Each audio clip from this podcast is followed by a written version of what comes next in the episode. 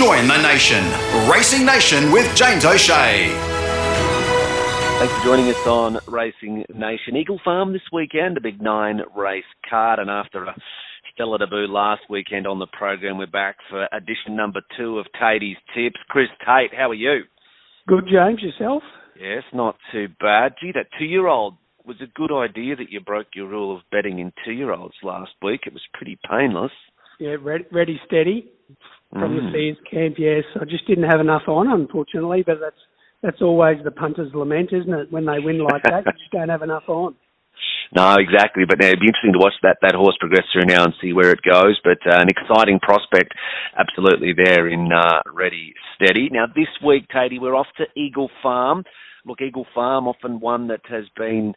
Uh, well, I guess it hasn't exactly been the punter's friend at different times, and and, we know the situation we've been through there. But how have you assessed the the, the track and, and how you're playing things this weekend for your selections? Um, James, I think it'll be a good four as Eagle Farm normally is if it's not raining. Um, interesting rail movement. They moved the rail back to the one metre spot. So I think it came back from the seven last start, if I, if I remember rightly. So it's about six metres of unused ground. So it'll be interesting to see how that that section plays because traditionally, since the revamp of Eagle Farm, they get out sort of three, five wide lane. That, that Mm. lane has sort of come down that part of the track.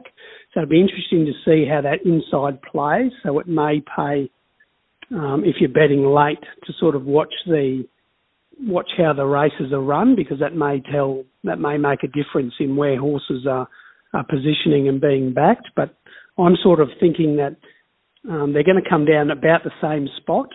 Um, they're just going to have you know some unused ground underneath. So I, I'm thinking still coming that three, three, four horses off the fence, getting off the fence, sort of um, 100 metres into the straight, and then um, hopefully finishing off from there. Okay, well, let's hope that your selections can find that best piece of grass and can be first across the line. A couple of selections you've got for us this week. Let's have a look at those. You're keen to bet in race number three. Now, race three here is the Fisher Paykel Class 3 plate. This one over 1,805 metres. Um, James, so when we're looking at Eagle Farm, um, I like to look at horses, particularly since the revamp. Horses that handle Eagle Farm, we know that some don't. Some just Mm. don't let down. Some they just don't go there. So just just um, the form sometimes from other meetings can be thrown out when they come to Eagle Farm. So I've looked at horses.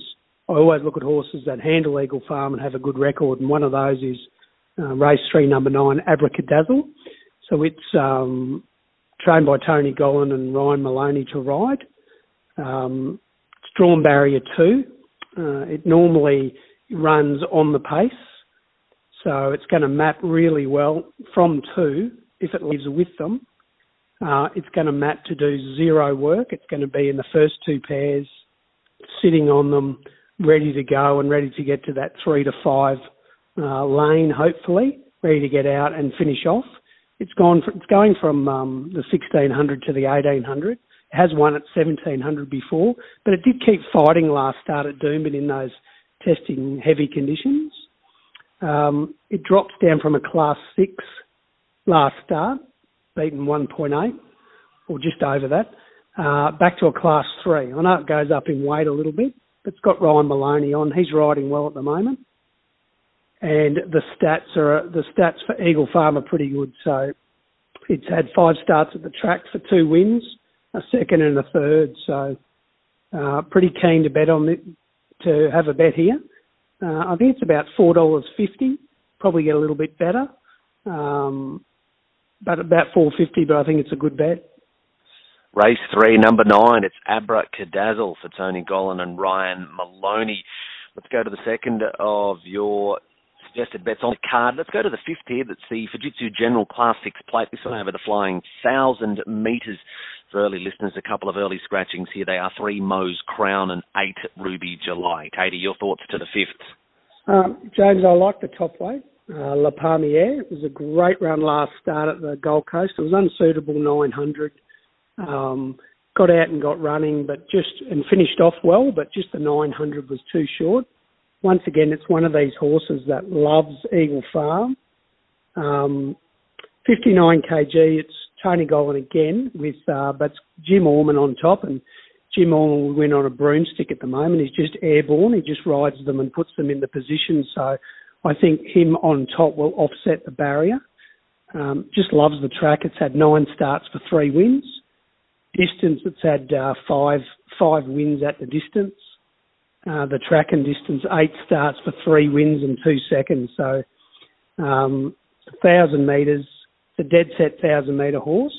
And as you know, that these thousand metre races, they're often won by specialist thousand metre horses, and I think this this fella is. So um, he's a thousand metre specialist. So I think he'll go uh, really close. The pace will be fast. Um, and he maps in about the third pair, and there's plenty of pace, so I think he'll get in.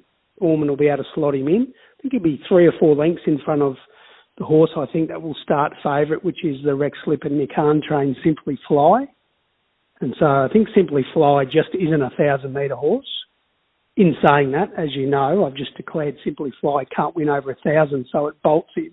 But um, I, I just think that Simply Fly proved last time that the thousand's just a bit short, and it's just that better over that twelve hundred a little bit further. So, according to my map, I've got La Palmiere three three lengths, two three lengths in front of Simply Fly, and I think that at the, La Palmiere's thousand specialist distance, I think it'll be tough to beat. La Palmiere, it is race five, number one. So Tatey's tips this week. Race three, number nine, Abracadazzle. Race five, number one, La Palmiere. We have our faith in the Gollan stable. Is there a best of the two? Oh, I think I think um, the La Palmiere race is quite a tricky uh, tricky race. I think there's a few. I'm probably keenest on Abracadazzle. Abracadazzle, make I it. think the, they're both they're both good value. They're both good value. So depending on the day, if you're an each way punter, you might get close to each way odds with some of them. But I think Abracadazzle's my best. Abracadazzle make it race three, number nine. Also, before we let you go, I'll ask you just your opinion on. I know you've always been a big fan of Kisakano, as many of us have on the downs. Does she get her chance to break back into the winner's circle this weekend? I think the the key to Kisakano James is the barrier. I think she hasn't drawn a barrier the last 4,009 starts, unfortunately, and she's just been pushed. She has to be pushed to work and sitting there and, and just doesn't get the run. I can just see at Eagle Farm, she just gets the gun run. Um, she doesn't have to. She doesn't have to lead, but she can lead if she wanted to. Um, she likes Eagle Farm. Uh, she's she's well placed. Uh, you know, in in that ha- open handicap. I just think that tomorrow is going to be her day. Um, I'll be I'll be cheering. I've you know got lots of connections with the Nolan stable, so I'll be cheering. I just think that she's a good mare and she deserves a win tomorrow. Yeah, nine hundred nine thousand seven hundred and fifty dollars yeah. she's won. So she's she's she's going to crack that million dollar barrier, which is incredible. Yeah, and and never left Queensland to, as well. So you know, it's it just shows you the value of um, the QTIS racing system and, and the scheme and and um, how good it is. Yeah, agree. I, I was I was a little stunned when I saw that. So the the 900 in the story during the week, yeah, but the 909,000 is the amount that that she's won. Of course, she picked up what was it like 300 odd thousand when she in won the, in the Jewel, yeah. which which is great. But still, that that's that's 300,000 of 900,000, and as you mentioned, for for winning races only in Queensland and and uh, and and and and not at, at Group One level. So yeah, as you said, it's a great advertisement for racing in Queensland. Yeah, we'd we'd we'd like her in the stable. I'd like to be an owner somewhere. I, I, I sort of claim her with having connection to the stable, but um, I'd I'd love to be an owner somewhere there.